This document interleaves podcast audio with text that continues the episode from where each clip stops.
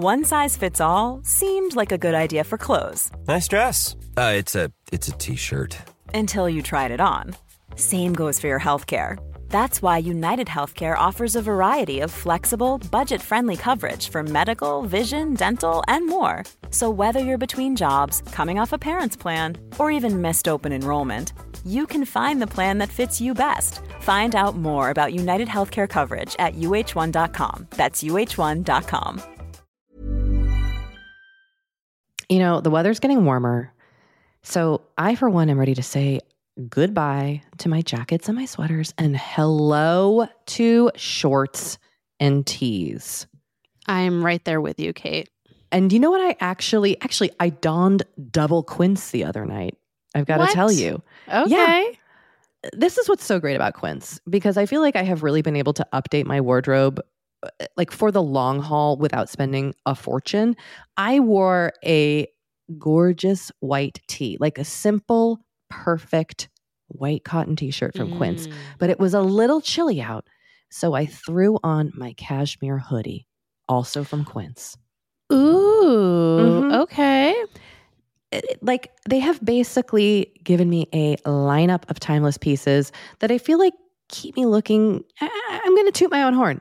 Effortlessly chic, whether it's winter Toot or toot, Kate. or summer. They've got premium European linen dresses, blouses, and shorts from $30. You got washable silk tops, really stunning 14 karat gold jewelry, and so much more. Like, truly, uh, the list goes on and on. And the best part is that Quince items are priced 50 to 80% less than similar brands. By partnering directly with top factories, Quince cuts out the cost of the middleman and passes the savings on to us. And they only work with factories that use safe, ethical, and responsible manufacturing practices and premium fabrics and finishes, something that's very important to us. So, look, if you're going on a trip, if you just need to update your summer wardrobe, get warm weather ready with Quince. Go to quince.com slash forever35 for free shipping on your order and 365 day returns. That's Q-U-I-N-C-E dot com slash forever35 to get free shipping and 365 day returns. Quince.com slash forever35.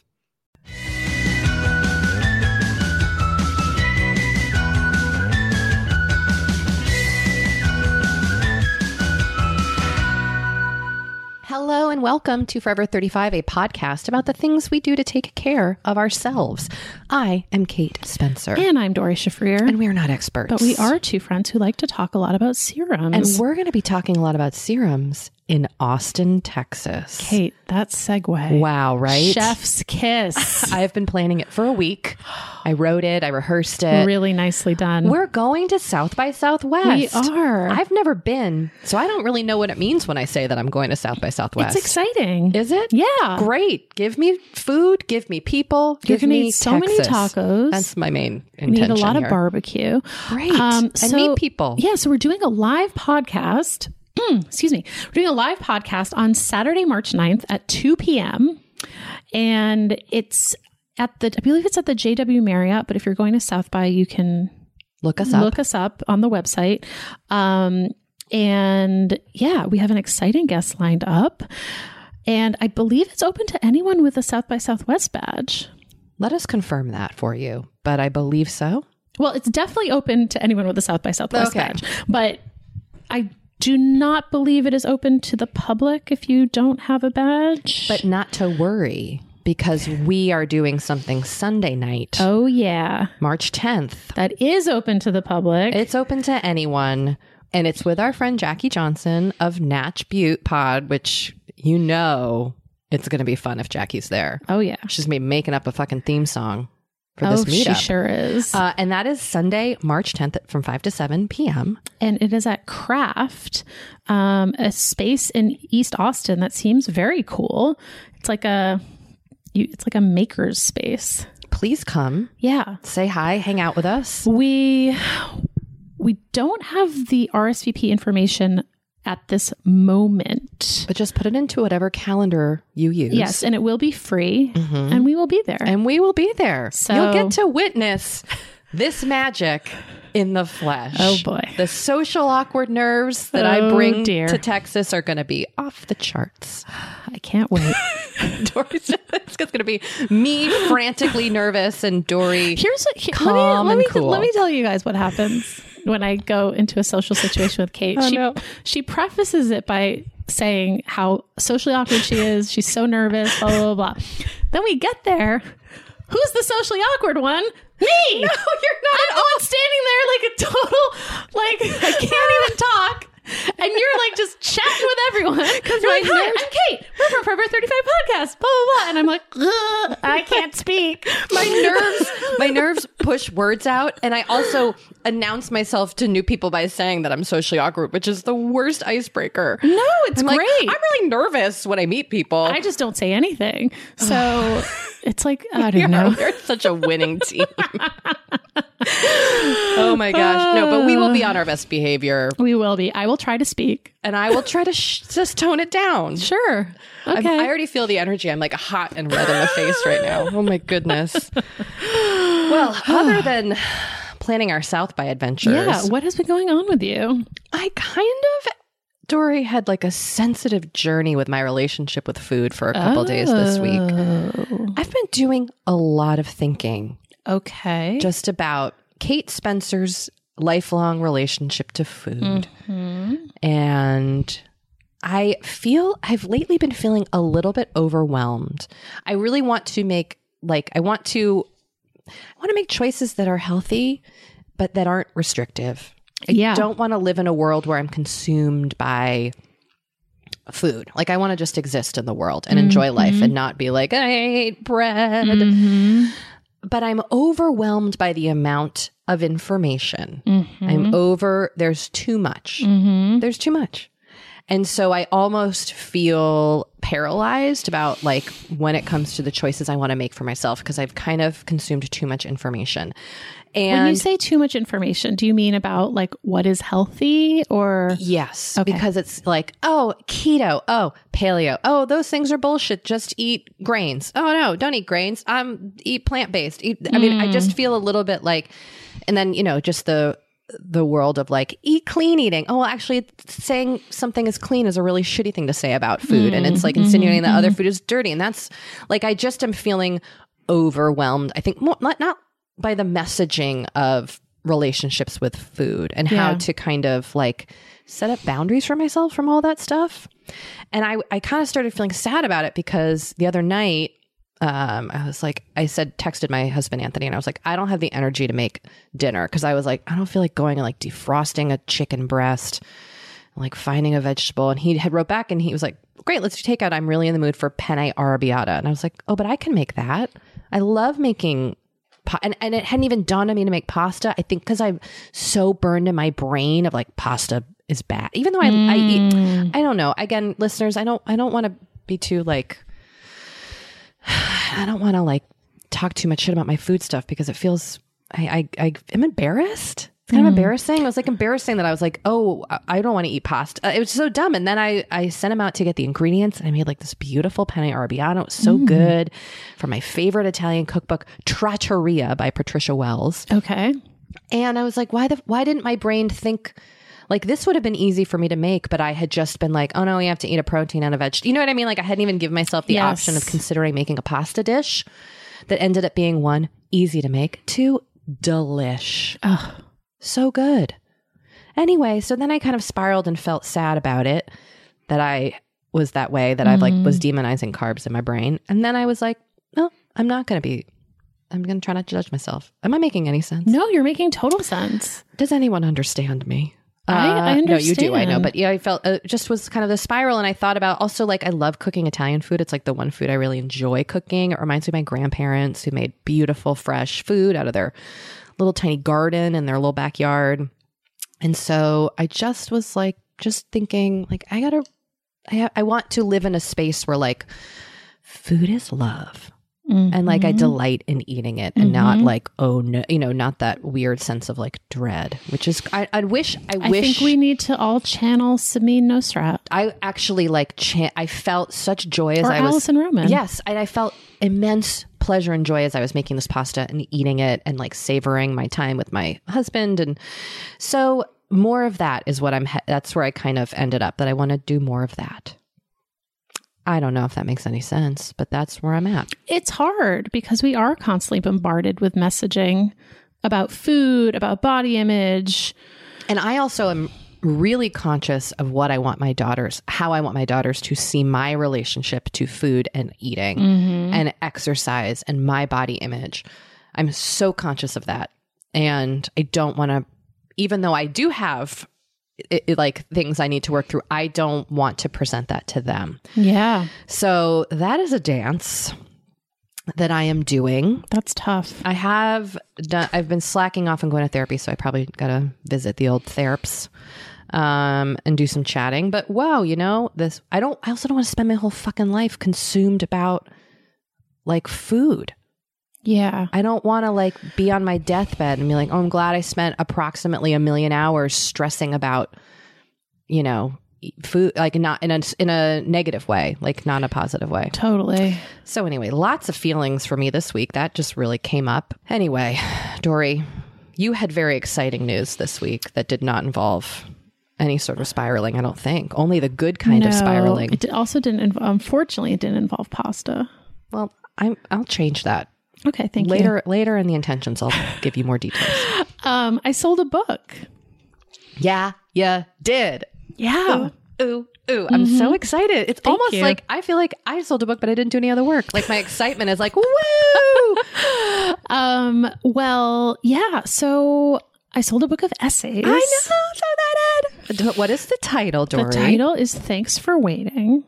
Um, and tell us what it's about. well, there was a little announcement in a trade publication called Publishers Marketplace.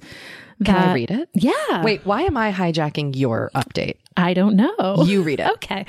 Um, co-host of the hit podcast Forever 35. Thank you. I loved that they gave us a shout out. Thank you. And author of the novel Startup, Doree Shafrir's Thanks for Waiting, a collection of essays about starting over and over, exploring the enormous pressures women feel to hit certain milestones at certain times, and how to, ooh, I just saw a typo, at certain times, and how to redefine what it means to be a late bloomer to Sarah Weiss at Ballantine. And my agent, Alia Hanna Habib at the Gernert Company, sold it. And very excited. Now you have to write a book. Now I have to write a book. Oh, Wait, never mind. I'm so excited, and I, I'm I've read a little bit of what you've You been have. working on, and it's great. thank you. And I think this is such a fucking awesome topic. Like I cannot wait to read it and to read your and to read your nonfiction voice. yeah, I mean, it's funny because my nonfiction, like I always wrote nonfiction. It was kind of weird that I that my book was fiction. Um, so now I'm just, you know, getting back to my roots, my roots in nonfiction. What are some, have you thought about some of the things that you plan on covering? Like some of the things it mentions enormous pressures women face to, to hit certain milestones. What are some things you're thinking of talking about in the book? Well, definitely stuff around pregnancy and children and infertility and marriage. Um, and then also careers. Interesting. And, you know, I think that there's a lot of stigma around aging for women. And I think especially older moms shoulder a lot of guilt and feeling like they don't belong. Um, at least that's kind of been my impression of moms. I think especially first time moms who are over 40. Have you experienced that just in any of the interactions you've had, like it with your, as a pregnant mom over 40? Well, what's funny is uh, two of my very close friends who are both over 40 are also pregnant right now. Right. Um, so like, and my two close closest friends from college, one of them gave birth last year, like at almost 40, and the other one um, had a kid at 39 and a kid at 40, or I forget exactly, 39, 41, 38 40 something like that like so my my immediate peers have like been pretty late late quote unquote um so and i just i like kind of don't give a fuck but i think i'm i think i might be in the minority in that Yeah. in that regard. Um, I see a lot of anxiety around being like the oldest mom at school, the oldest mom at preschool. Like, oh my God, all the moms are in their late 20s or early 30s, and here I am in my mid 40s. Like, I see that sentiment a lot, like whether it's on Facebook really or interesting. just anywhere. Um, and I kind of want us to reframe the narrative. Oh boy, that should be the alternative title of this book. Like, there's a lot of really great things about being an older mom. I have to admit to envy of not being an older mom. Like, there's part of me that's like, God, what the fuck was I? what was I doing? like, why didn't I, I? I wait for dot dot dot reason. I mean, you know, Yeah. hindsight and grass Sure. is always greener and so forth. But yeah, I think it's fucking dope to be an older mom. Yeah. Like, I feel like I have my shit together so much more than I did 10 years ago. or Sure. five years ago. Um, not to mention, like, I'm more financially stable. Like, I just feel like I'm in a better place to raise a child. Totally. Um, and so that is something that I'm definitely going to be exploring um, in the book. And then also, like, career wise, like, I got to keep working throughout my 30s and not worry about the rampant sexism displayed towards women who have children in the workplace Mm. because that shit is real. oh, it is. I've So- experienced it. Yeah. So I think that's going to be a lot of what I talk about. I'm also going to talk about just being like fucking clueless in my early 30s. Made some interesting choices. Yeah. Yeah, like especially with guys. I've heard some of them. I I cannot mean- wait to read this book. I look back on it and I'm like, what the fuck was wrong with me? We, uh, Doree, there is nothing wrong with you. I But mean, the thing about being a late bloomer and not getting married till you're 38 is you have more years of uh-huh, uh-huh, yep. making those. I, but you know, I do think that I came out of it a like I came out of it with a good perspective, and I think that I ended up with a partner who was right for me in so many ways, but maybe not someone I would have married when I was 28. Sure. Um, so I think it's also about kind of like letting yourself get things out of your system. mm mm, sow those oats. Cannot wait for the oat sowing chapter of this book. Yeah. Anyway, I'm going to talk about friendship, hmm friendship as adults. Oh, this is gonna be good, Doree. Yeah, I, I'm I'm excited. Um, you know, some of the things that we discuss on the podcast will like make their way into the book. How could they not? Just ice rollers, a chapter. Exactly. Also, like starting a new business when you're over 40. Yeah, people telling and and dealing with those challenges. Yeah. people telling you no Yep. Or people telling you yes. Yeah, and just you know, we live in a world that like valorizes the 25 year old male college dropout startup founder, Mm, does it ever? and like Not the forty something woman. cool 40 something. Forty something in orth orthotic shoes. Yeah, but like we know what's up. Yeah, man, we do. hmm And here we are. So you know, I just want people to feel seen and heard, and that's what I'm here for. So that's what I did. Also, Can't wait, can't wait. Um, Matt and I went to a childbirth class. I'm ready to give birth. You took a class. Now you're ready. now I'm ready. Um, no, we learned a lot. Great. Um, so that was good. Did they in the childbirth class? Did they cover all different kinds of birth? Like, was there a here's what happened if you have a scheduled C-section or an and I don't want to say emergency C-section, C-section, but the kind of C-section that's like, well, you've labored, but actually we have to. Yeah. And then they covered like true emergency C sections. Mhm. Like, oh, the mother or baby's life is in danger. Yeah. We must go to the OR pronto. ASAP. Um, yeah, they covered all all kinds of births. Um, they covered epidurals. I learned that some hospitals in LA will let you have nitrous. That sounds fun. Not my hospital. Oh, boo! I know. I actually have a friend who I think had that in her labor. you know what's funny is I've been watching a lot of Call the Midwife. okay. and they used it briefly in Call the Midwife, which is set in like the late 50s and early 60s.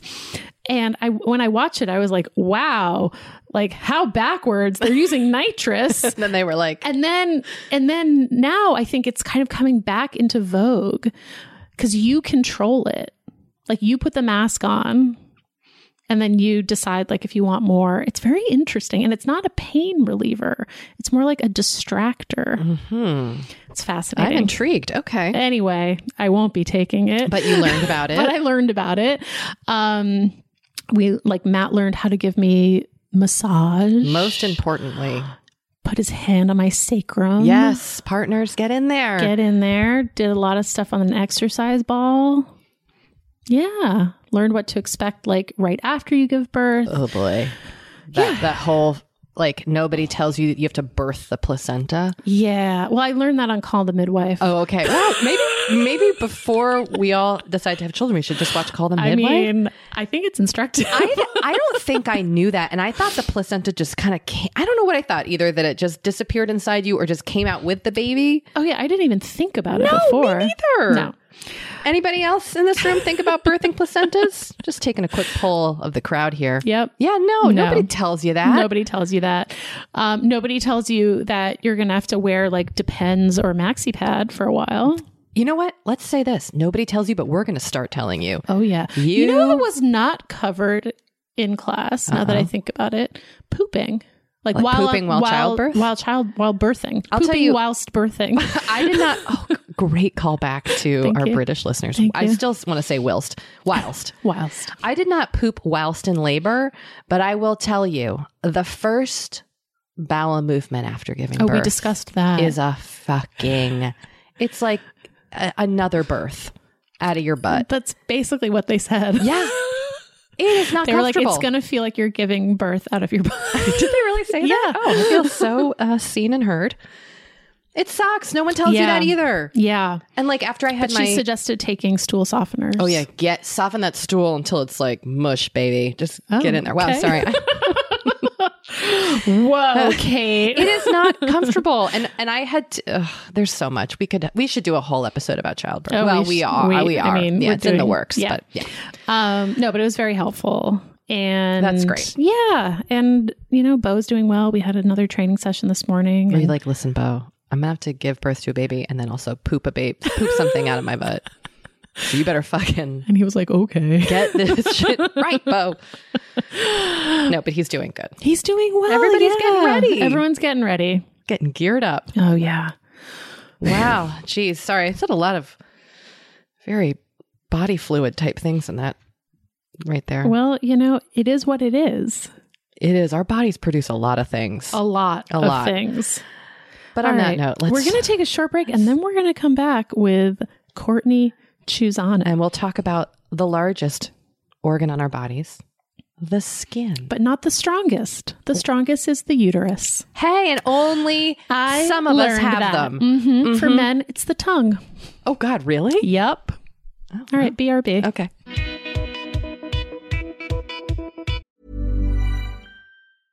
A lot can happen in three years, like a chatbot may be your new best friend. But what won't change? Needing health insurance. United Healthcare Tri Term Medical Plans, underwritten by Golden Rule Insurance Company, offer flexible, budget friendly coverage that lasts nearly three years in some states. Learn more at uh1.com. Kate, I feel like we are like barreling into summer. It's happening so fast. It is. And I feel like also with summer just come more social events. There's weddings, there's nights out, it's uh, vacations. I mean, it, like all the things happening in summer. And what I love is that Honey Love has just the right thing for all those events. Feel comfortable and confident this summer with Honey Love's best selling Super Power Short. The Super Power Short smooth shapes and lifts, giving you a flawless silhouette under any outfit with targeted compression technology that distinguishes between areas where you want more support and areas you need less compression. It's designed to work with your body, not against it. Speaking of working with your bod, the crossover bra, which I'm wearing as we speak, I wear that my- thing every day. I do too. Uh, it's my favorite Honey Love piece. Let me let me just tell you why. Yeah, get into it. Okay, it. do you want to tell me why? no, no, I was just gonna say, like, I, I, I don't even need to wear it to events. I wear it like the event is every day of my life. yes, that's such a good way of putting it. The bra gives all the support of traditional bras without using any underwires. And just like sidebar, I have put on some of my old underwire bras lately and been like, oh God, like get this off of me. No, thank once you. you once you start wearing honey love, you're just like, no, not Yep. going back. You see how Also, it could like- be. Yes. Also, like summer sweat under those underwires is like, ugh, the worst. Now you don't have to worry about it. Get the support you need with the comfort you deserve and treat yourself to the best bras and shapewear on the market. Save 20% off at honeylove.com slash forever. Use our exclusive link to get 20% off honeylove.com slash forever. After you purchase, they'll ask you where you heard about them and please support our show and tell them we sent you. The summer vibes are just getting started, so shape your life with Honey Love. You know, Doree, we talk to a lot of really fantastic, intelligent people on this podcast. But I don't know, maybe you're like us and you want to go even deeper. Mm, I'd love to go deeper. We like to go deep. And that's not only possible with today's sponsor, but also easy to accomplish on Masterclass. Every year, I get really into the classes offered and the instructors offering them. Like, I'm all over the place with the things that I like on Masterclass, but this year, I am very interested in the class Redefining Feminism, which is 14 lessons from Gloria Steinem. Okay. Now, they dissect issues women face in the US and ways we can play a role in the feminist movement in our everyday lives. Look, I majored in women and gender studies in college. So this is right up my alley. But even if you didn't, even if you're like, this is the first time I'm I mean, hearing those words. I would argue, especially if you didn't. Yes. Get into it with Masterclass because this is the year you can really learn from the best to become your best with Masterclass. Go from just talking about improving to actually doing the things you've been wanting to do with Masterclass. And it doesn't have to be redefining feminism with Gloria Steinem, it can be gardening in your own garden or your yard or patio. It can be learning to cook, Indian food or designing a space that you love. Masterclass offers over 180 world class instructors. So, whether you want to master like negotiation with Chris Voss, or think like a boss with Martha Stewart, or maybe capture your vision through photography with Petra Collins, Masterclass has you covered. With Masterclass, you get unlimited access to intimate one on one classes with the world's best. And right now, our listeners will get an additional 15% off an annual membership at masterclass.com slash F35. Get 15% off right now at masterclass.com slash F35. That's masterclass.com slash F35. You know, the weather's getting warmer. So I, for one, am ready to say goodbye to my jackets and my sweaters and hello to shorts and tees. I'm right there with you, Kate. And you know what? I actually, actually, I donned double quince the other night. I've got to tell you. Okay. this is what's so great about Quince because I feel like I have really been able to update my wardrobe uh, like for the long haul without spending a fortune. I wore a gorgeous white tee, like a simple, perfect white cotton t-shirt from Quince, Mm. but it was a little chilly out, so I threw on my cashmere hoodie, also from Quince. Ooh. Mhm. Okay. it- like they have basically given me a lineup of timeless pieces that I feel like keep me looking. I- I'm going to toot my own horn. Effortlessly chic, whether it's winter Toot, or toot, Kate. or summer. They've got premium European linen dresses, blouses, and shorts from thirty dollars. You got washable silk tops, really stunning 14 karat gold jewelry, and so much more. Like truly uh, the list goes on and on. And the best part is that Quince items are priced 50 to 80% less than similar brands. By partnering directly with top factories, Quince cuts out the cost of the middleman and passes the savings on to us. And they only work with factories that use safe, ethical, and responsible manufacturing practices and premium fabrics and finishes, something that's very important to us. So, look, if you're going on a trip, if you just need to update your summer wardrobe, Get warm weather ready with Quince. Go to quince.com slash forever35 for free shipping on your order and 365 day returns. That's Q-U-I-N-C-E dot com slash forever35 to get free shipping and 365 day returns. Quince.com slash forever35.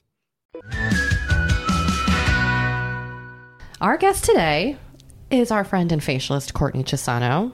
Hi. Hello and welcome back. so back. Good to be back. Yay. Courtney, before we start digging into some listener questions, I would just like to read a quick bio. Courtney is a facialist and founder of Courtney Chisano Skincare, originally from Massachusetts, our What, home what? state. Hmm. she moved to LA 15 years ago to attend FIDM, that is the Fashion Institute of Design and Merchandising. Yes, ma'am. Nailed it for their beauty industry program and has not looked back since. Dubbed the Redness Whisperer by Chalkboard Mag, which also named her one of the top natural facialist in Los Angeles, Courtney specializes in myolite therapy and customizes each appointment to meet every client's needs. I can attest to this. Same. Thank you. You, you ladies are lovely. We're so glad to have you back on the show. I'm Yes. so happy to be here. Our Can I- listeners have so many questions. But I, Kate Spencer has a question. Oh, does she? Yes, ma'am. What is myolite therapy? Ha- So, myolite therapy is actually the term for my machine technology. Okay. And what it is, is it's a combination of light therapy and microcurrent together. Ah. So, microcurrent is super popular for lifting and toning muscle in the face, which is wonderful for, you know, getting you to a point where you might not need Botox or fillers. It really kind of sends your skin through a gym situation to really lift and tone. And then the light therapy itself treats the skin and it can treat an array of issues. It can do pigmentation, redness, acne, anti aging. It does all these wonderful things. So, them combined is the myolite therapy itself. And it's really, really um, beneficial for a lot of different skins. Can't wait to get that going on my face. I got it once with Courtney. It's great. Well, I'm there. Yeah. I'm ready. Come on I, in. I'm ready for I it. maybe have all. I can't remember if I've all, if I've done it before. Every time I see you, it's a journey based on what's happening on my face. This is why I'm here. We're doing oh. things one on one at a time. Mm-hmm. You know, It's like, oh, those this zits weren't there the last time I saw you. the skin changes, as do I. That's true. So, Doree, should we just jump in? Yeah. I mean, we asked our listeners for questions for On- Courtney on Facebook and on Instagram. Yes. And we got, Courtney, we got many questions for you. We are I'm not so going excited. to get to all of them, but we will get to some of them. I will do my best. Okay. Let's do this. Let's kick it off with a question that has come up a lot. You may have answered something similar on a previous episode, but because it comes up all the time, we're just going to ask you again. It, It's worth a repeat. It's worth a repeat. What skincare products do you recommend for redness slash rosacea slash pregnancy induced rosacea? Interesting. So, redness, rosacea, pregnancy induced rosacea, they all can come from different sources. So, it really depends on where your redness is coming from. Uh, first thing you want to do is make sure you're not doing anything that's going to exacerbate it. You want to stay away from heat, you want to stay away from alcohol. Um, those are the important things before you dive into products. And then, yes, ma'am. okay, I'm raising my hand. Courtney, sometimes I do that. I like it. Would that also include like heating foods like spices? Yes, super spicy foods. Anything that's going to really elevate your body heat and get your capillaries to expand. So, no hot yoga. no hot yoga. If you are prone to redness or melasma, I beg of you, please don't do hot yoga. It is doing you no favors. You are just paying to make your condition worse. Okay. So please try to stay away from it. I know it feels amazing, yoga. but cold yoga, yeah, just normal temperature room yoga is fantastic. You don't have to heat the skin. Um, but back to rosacea itself. So if you have papular rosacea, which just tends to be the bumpy kind, you get little pimples on top.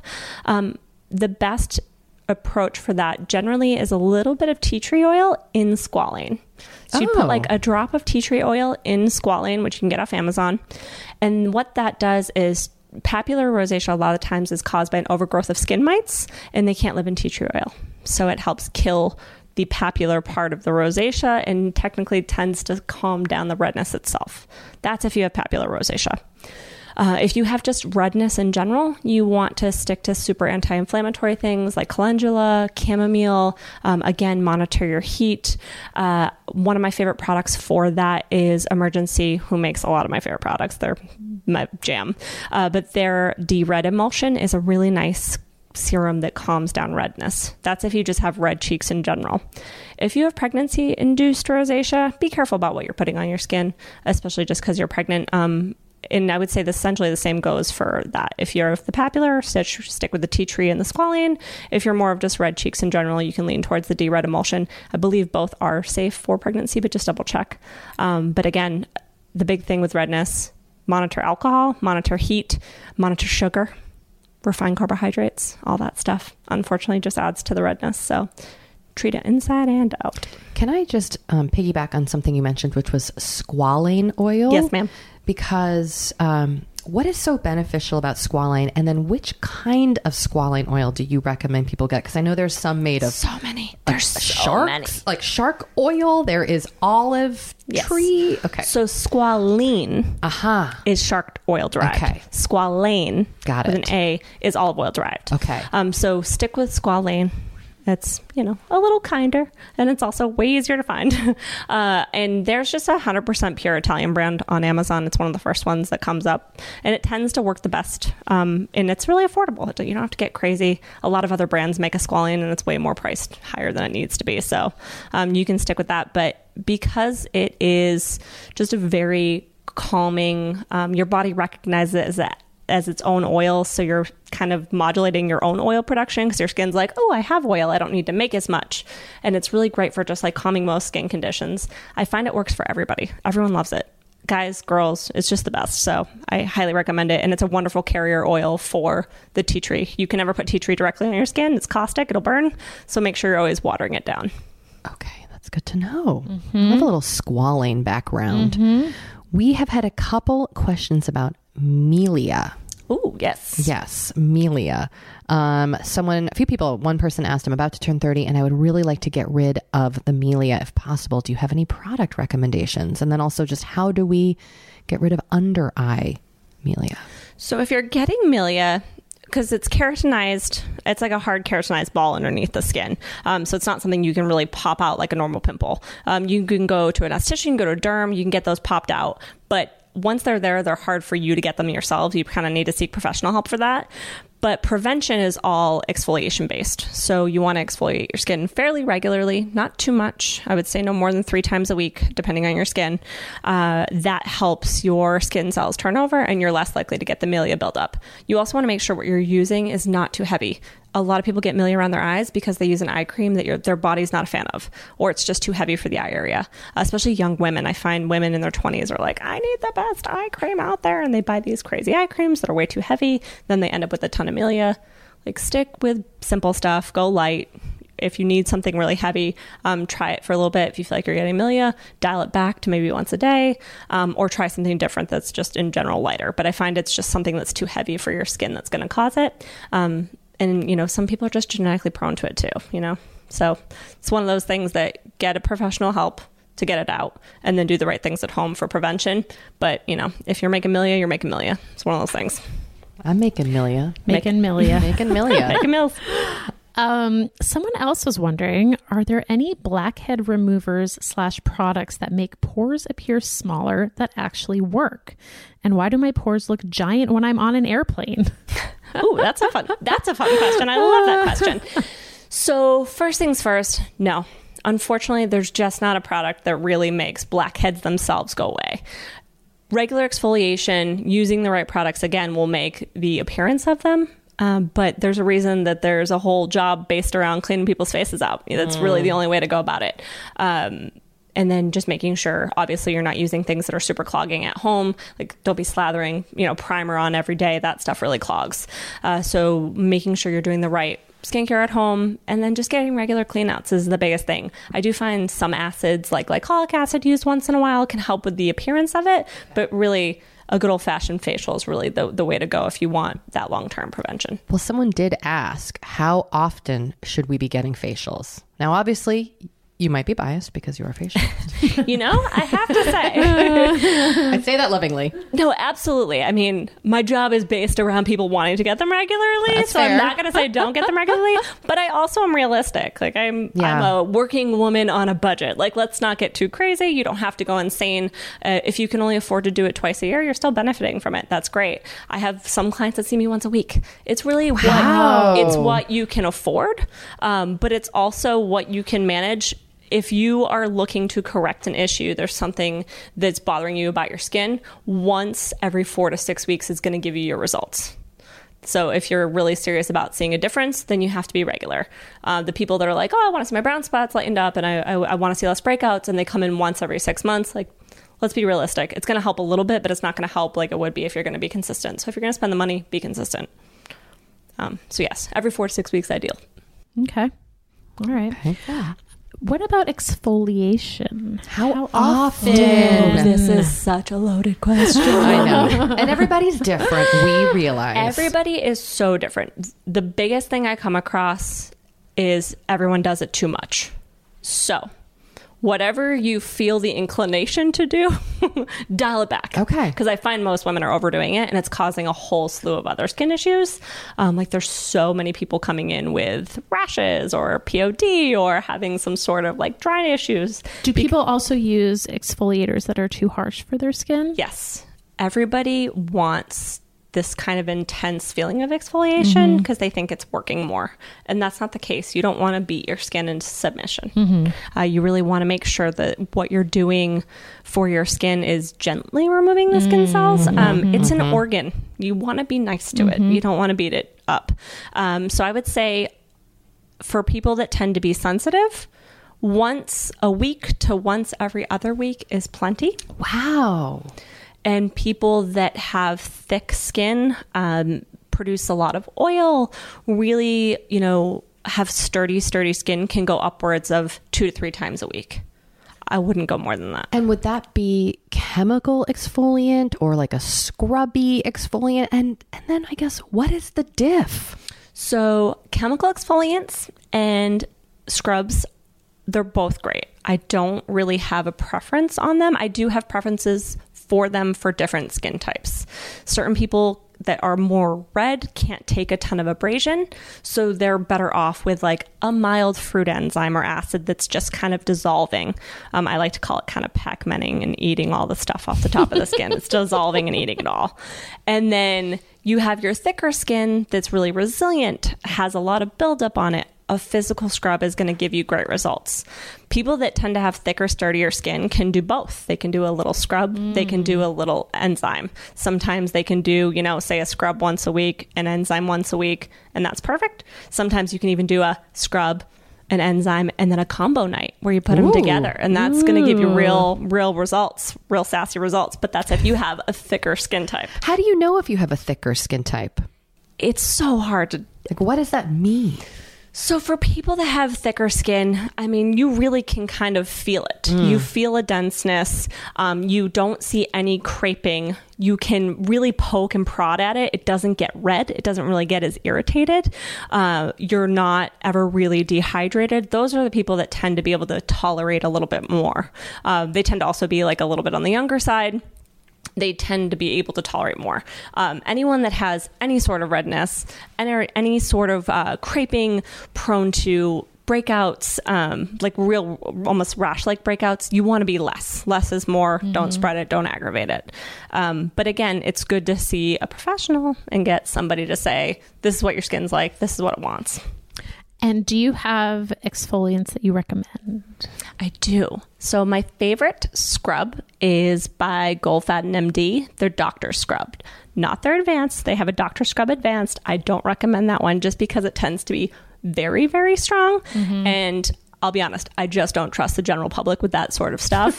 they hurt themselves with it nine out of ten times. So I think that it's it's a wonderful product. Don't get me wrong on the the scale of the product itself. It's lovely, um, but people can't be trusted with it. So do the step down, do the doctor scrub. It's a wonderful, um, lightly hydrating, beautifully resurfacing scrub. It tends to work on all skin types.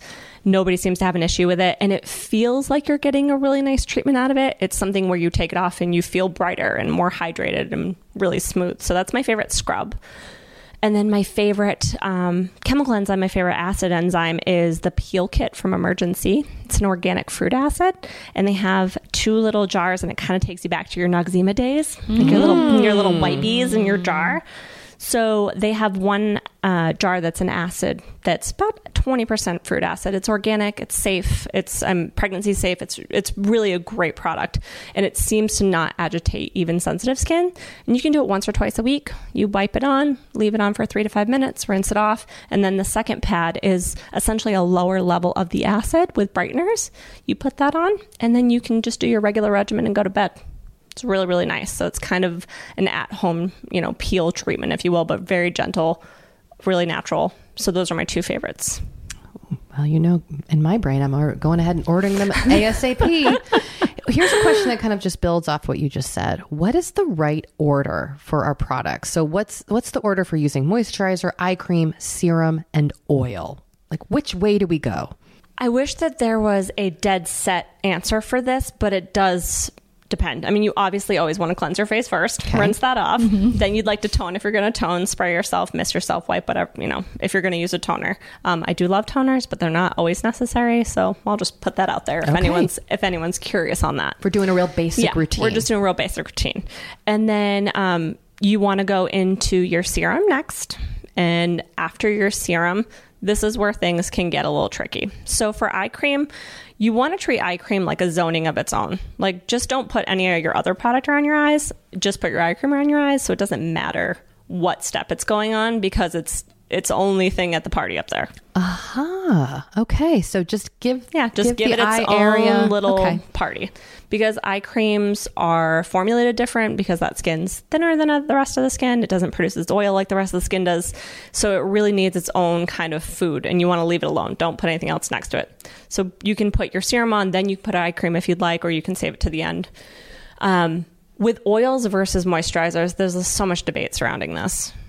It depends on the oil and it depends on the cream. I hate to say that. That's not what anyone wants to hear. But if you have, say, an oil like Vintner's Daughter that's $185 a bottle and a very, very small molecule, you do not want to put it over a cream. You want to put it directly on the skin.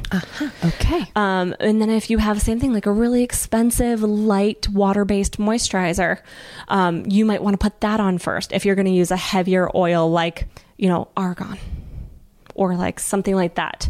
So it really depends on the oil. So kind of feel it out, look into it, feel it on your hand itself, which one absorbs quicker, which one kind of is um, the thicker of the two, and then layer from there. Okay. I need I need that help because I still am just. It's a different routine every night sometimes in my house.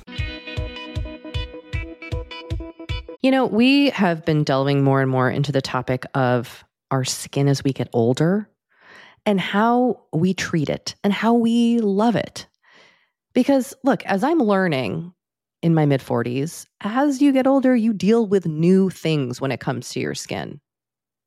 Not that they're bad, they're just new. You know what I mean? Like I am now just discovering crepiness, Doree, Mm. Okay. which is okay. I know. visible on my neck and chest. Luckily, It's a thing. it's a thing. Luckily, OneSkin, our sponsor today, knows all about things like crepiness. And I'm not overly concerned with aesthetics, but like I do just want to keep my skin healthy as I age. Totally. I love their topical supplements. They really help your skin feel, I don't want to say younger, but just vibrant, Mm. refreshed. They combine tissue engineering, data analysis, and cutting edge longevity science to literally create the world's most effective product to help with skin aging. I am particularly fond of their face topical supplement. It's essentially a moisturizer, but it has their Mhm. proprietary OSO1 peptide to really help with all the parts of our skin that are exposed to environmental damage. You can use it on your face, your hands, your neck. I know here where Mhm. we live in Los Angeles, our hands, we're driving, that sun is coming at us at all times. OneSkin believes the Amen. purpose of skincare is not just to improve how we look, but to optimize our skin biology so that it is more resilient to the aging process. They really create next level skincare. OneSkin is the world's first skin longevity company. By focusing on the cellular aspects of aging, OneSkin keeps your skin looking and, more importantly, acting younger for longer. Get started today with 15% off using code OVER50 at oneskin.co. That's 15% off oneskin.co with code OVER50. After you purchase, they'll ask you where you heard about them, and please support our show and tell them we sent you. Well, continuing on the serum theme. Yes. What's the deal with the vitamin C serum? How does it work and what does it help with? So I love vitamin C so very much. Um, in particular, Emerginc again. If you've heard me talk about this, this is my favorite vitamin C. It has three different kinds of vitamin C in it, and I've used a lot of different vitamin Cs, and this is the one that seems to be consistent with results. Um, to get into like how it works necessarily, I'm not like a full blown chemist. I can't go into the real nitty gritty details, but what vitamin C essentially does is it lightens existing pigmentation. It helps fight sun damage because it um it's an antioxidant helps free radical damage. Uh, so it's really great at brightening. It causes uh, collagen synthesis so it's great for anti-aging. It's kind of a powerhouse. It does a little bit of everything which is nice. Uh, so you don't have to have a ton of serums in your your cabinet. You can have the vitamin c and it's anti-aging it's brightening it's you know protecting. It's doing all these wonderful things. So i do recommend vitamin c. Just make sure it's a good quality one and it's stable because otherwise you're kind of throwing your money away because you know you want it to be effective And how do you tell if it's stable? And what does So- it? What stable mean? so I believe it's absorbic acid is the most effective, most common vitamin C, but it's the least stable one. So heat, um, you know, sun exposure, all those things can cause it. Like if it's not airtight container or something got you know got exposed in shipping, it can just become not effective. So I find that the ones that tend to be a little bit pricier, unfortunately, are the ones that have a little bit more of the stability because there's a lot of money that goes into the packaging. They put it with a lot of other, other ingredients that help it be stable. Um, you know, Emerginc I like because it's separate. You can see the little balls in it, whereas that's the stable vitamin C inside. Um, so it just depends. I find that a ton of people have bought that $20 one off Amazon and never seen any results with it. So it's like, stay away from a $20 vitamin C. So this is a spot where you might want to This- invest. yeah, exactly. You want to splurge a little bit here because it is a really finicky ingredient. So you want to make sure that it's being handled properly. Courtney, what's your favorite affordable mask? Oh, good question. I would say Orgaid sheet masks is my favorite affordable mask. Or gauge? Orgaid. It's oh, O R G A I D, I believe. Again, Amazon. okay. They make a Greek yogurt sheet mask that I quite enjoy. Oh wow. Yeah, it's fairly affordable too. I don't I don't think it's more than maybe 20 bucks For one mask. uh, for a set. Oh, okay, Yeah, set. for a set. You're, you're like that is not affordable. no, I you know, for someone, you know. Uh, I want to also, be- before we get back to questions, just point out the fact that the ice roller that we talk about on the podcast, it came from Courtney. I love that. You used it on me in a facial, and we're like, "Yeah, I got it on Amazon." Like eleven bucks, and then I was like, "Beep bop boop, Amazon." So thank you. We we reference this ice roller all the time, and I want to make makes sure me so happy that you love it. I love ice products. I love cold things. They're my favorite. Do they help with uh, skin? Is it tightening? Like, what is the when we talk about this ice roller? What does it do every day if we use it? It's tightening. It's really great for helping product penetrate. Uh, it helps with calming capillaries down just because cold is a vasoconstrictor. Uh, but cold helps with inflammation. That's why, obviously, like if you fall down, you put a pack of ice on it. It's great for inflammation, so it does kind of help tighten the skin. Um, people that are prone to redness or irritation also really benefit from cold. That's why I use the ice roller, and it also just feels really nice. I think it's a nice little Yeah, it self care does feel really nice. Yeah. Um, all right, here's a question. Are hydrofacials worth it? Ooh. What is a hydrofacial? So, I don't have a ton of experience with hydrofacial. I tried it once at a trade show, and it is kind of like a suction based derm with some water fluid that shoots around in it. It felt nice on the back of my hand, and it made my skin look soft. But to me, I wouldn't go as far as to say that it's 100% worth it because they tend to be a little pricey. And it wasn't like, oh my gosh, this is new skin. Um, I find a lot of that stuff tends to be, you know, it's nice. It's a nice refresher. It'd probably give you a good glow, but is it correcting long term issues? Not necessarily. Um, I I would say do your research about it. Do a little bit, you know, see what you're looking to correct about your skin. If you're looking for just a nice hydration glow, it's it doesn't hurt. Um, but things with suction you want to stay away from if you're prone to redness, broken capillaries, things like that. Suction's not really your friend, so lean away from it. But it can't necessarily hurt. All right. Okay. I got one once. Did you like it? I, I did like it. But I it was felt, eh. Yeah, I felt glowy after. Yeah.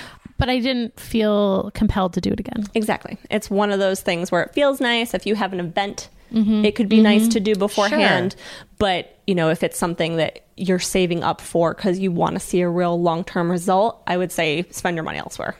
This might be a little outside your area of expertise, but I'm going to ask this two part question. One, do primers and setting sprays actually work? And can I put on primer under my SPF? Ooh, so I love makeup. I'm glad we have some makeup questions. Okay, It's really fun. I used to do a lot of makeup at one of the places I worked at. So primer and setting sprays do work.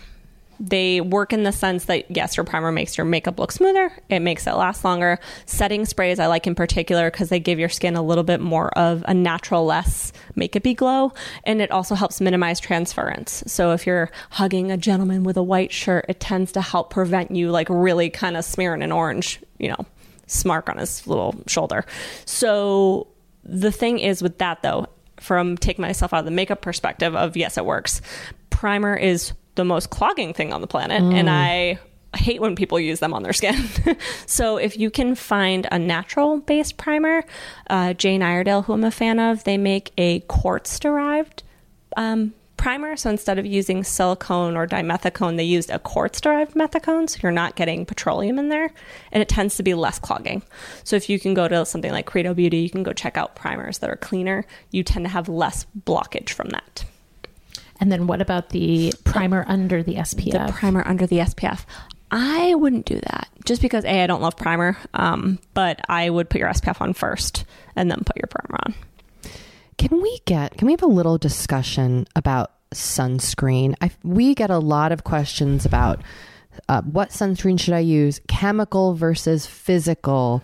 Such a hot topic. It's a hot topic, um, especially, you know, maybe I'm guessing they have different purposes. Like chemical might be more appropriate for a day at the beach. I don't know. They do have different functions. Um, so I'll explain a little bit the difference between the two, and you can kind of get a little bit better of idea from there. Okay. there. So mineral block is titanium and zinc, and what it does is it sits on the surface of the skin and it reflects the ray. The sun's rays hit it and bounce right back off it. What chemical SPF does, which is the um, I can never even pronounce half of them, the avabenzo, oxybenzo, all those other ones you'll see, those absorb the rays. So the ray hit the skin and it sucks it in and holds onto it.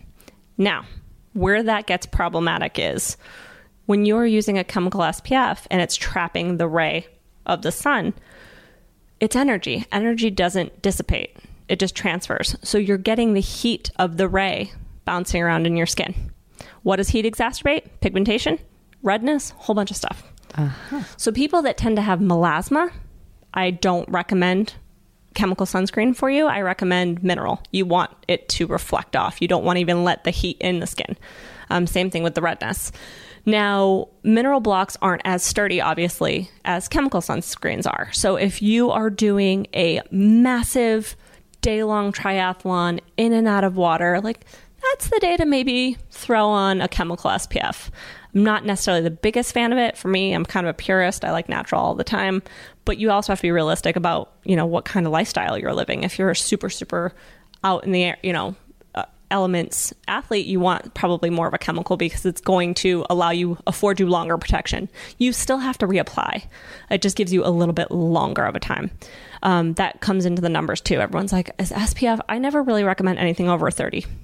Oh, That's what I because the number is the amount of time you're protected, not the level of protection. So you still need to reapply. So it's better to reapply something natural more often than to wear a chemical SPF and think you're protected longer than you are, and then you know not reapply as often because you're still getting that heat trapped in the skin. So there's problems there.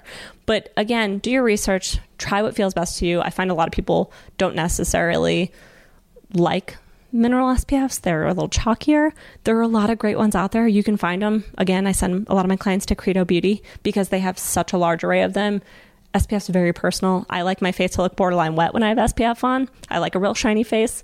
Some people like matte. So it's like, go try some different ones out. There's a lot of great technology with mineral. And then again, with the chemical SPF, if you're going to do it, make sure you're reapplying and make sure you know, like, I have melasma. Maybe this isn't the best option for me. Again, you know, do your research on it. Okay. okay. Um, how long should you give a new product or routine before deciding that it works? If you're not having anything um, real reactive, 28 days, because that's when your cells are doing their little turnover.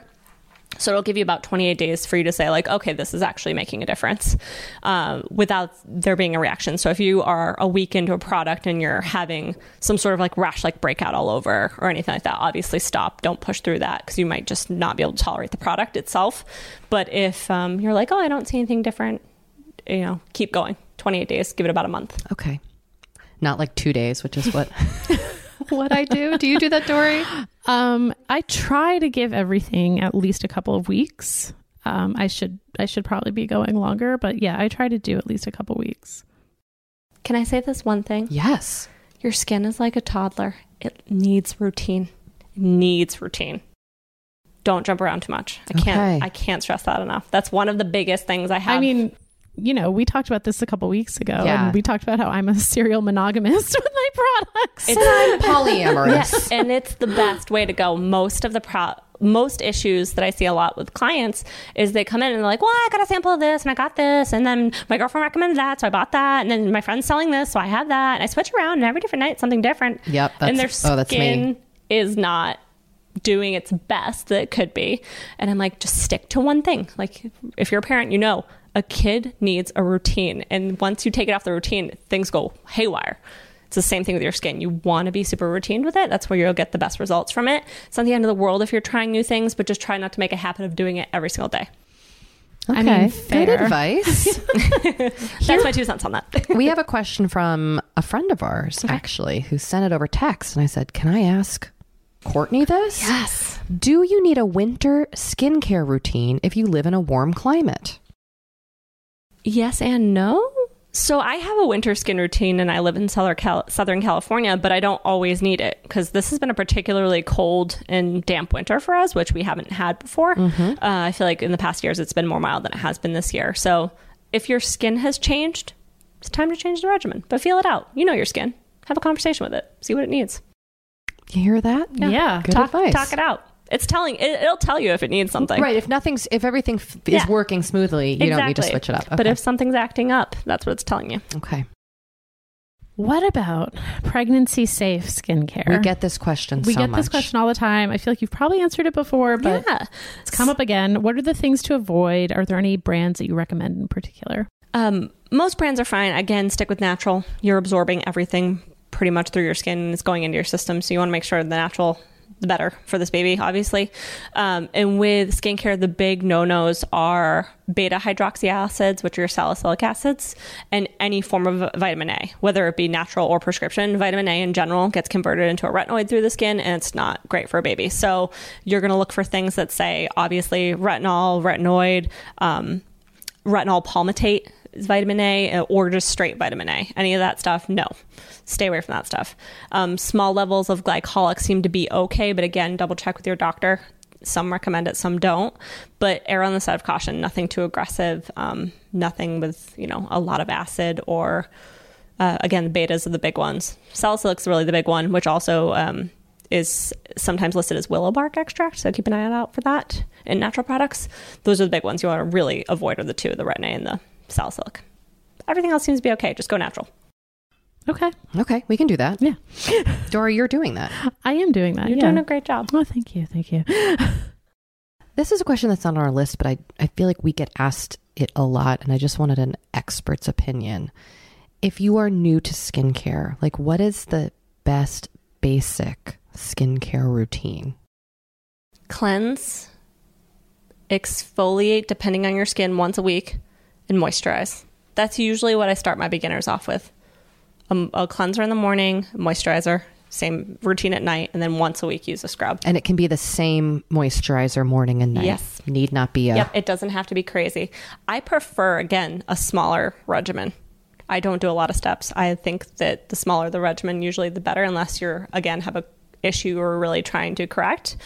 Um, and especially people new to skincare, once you throw a lot of stuff into the pot, their skin tends to freak out because their skin's like, "What is this? I've never done this before. Why are you doing this to me?" And you'll have this reaction, and then they get kind of burnt by it. They're like, "Why? You know, I should have just left it alone." So start small, um, start simple. You don't have to even spend a ton of money.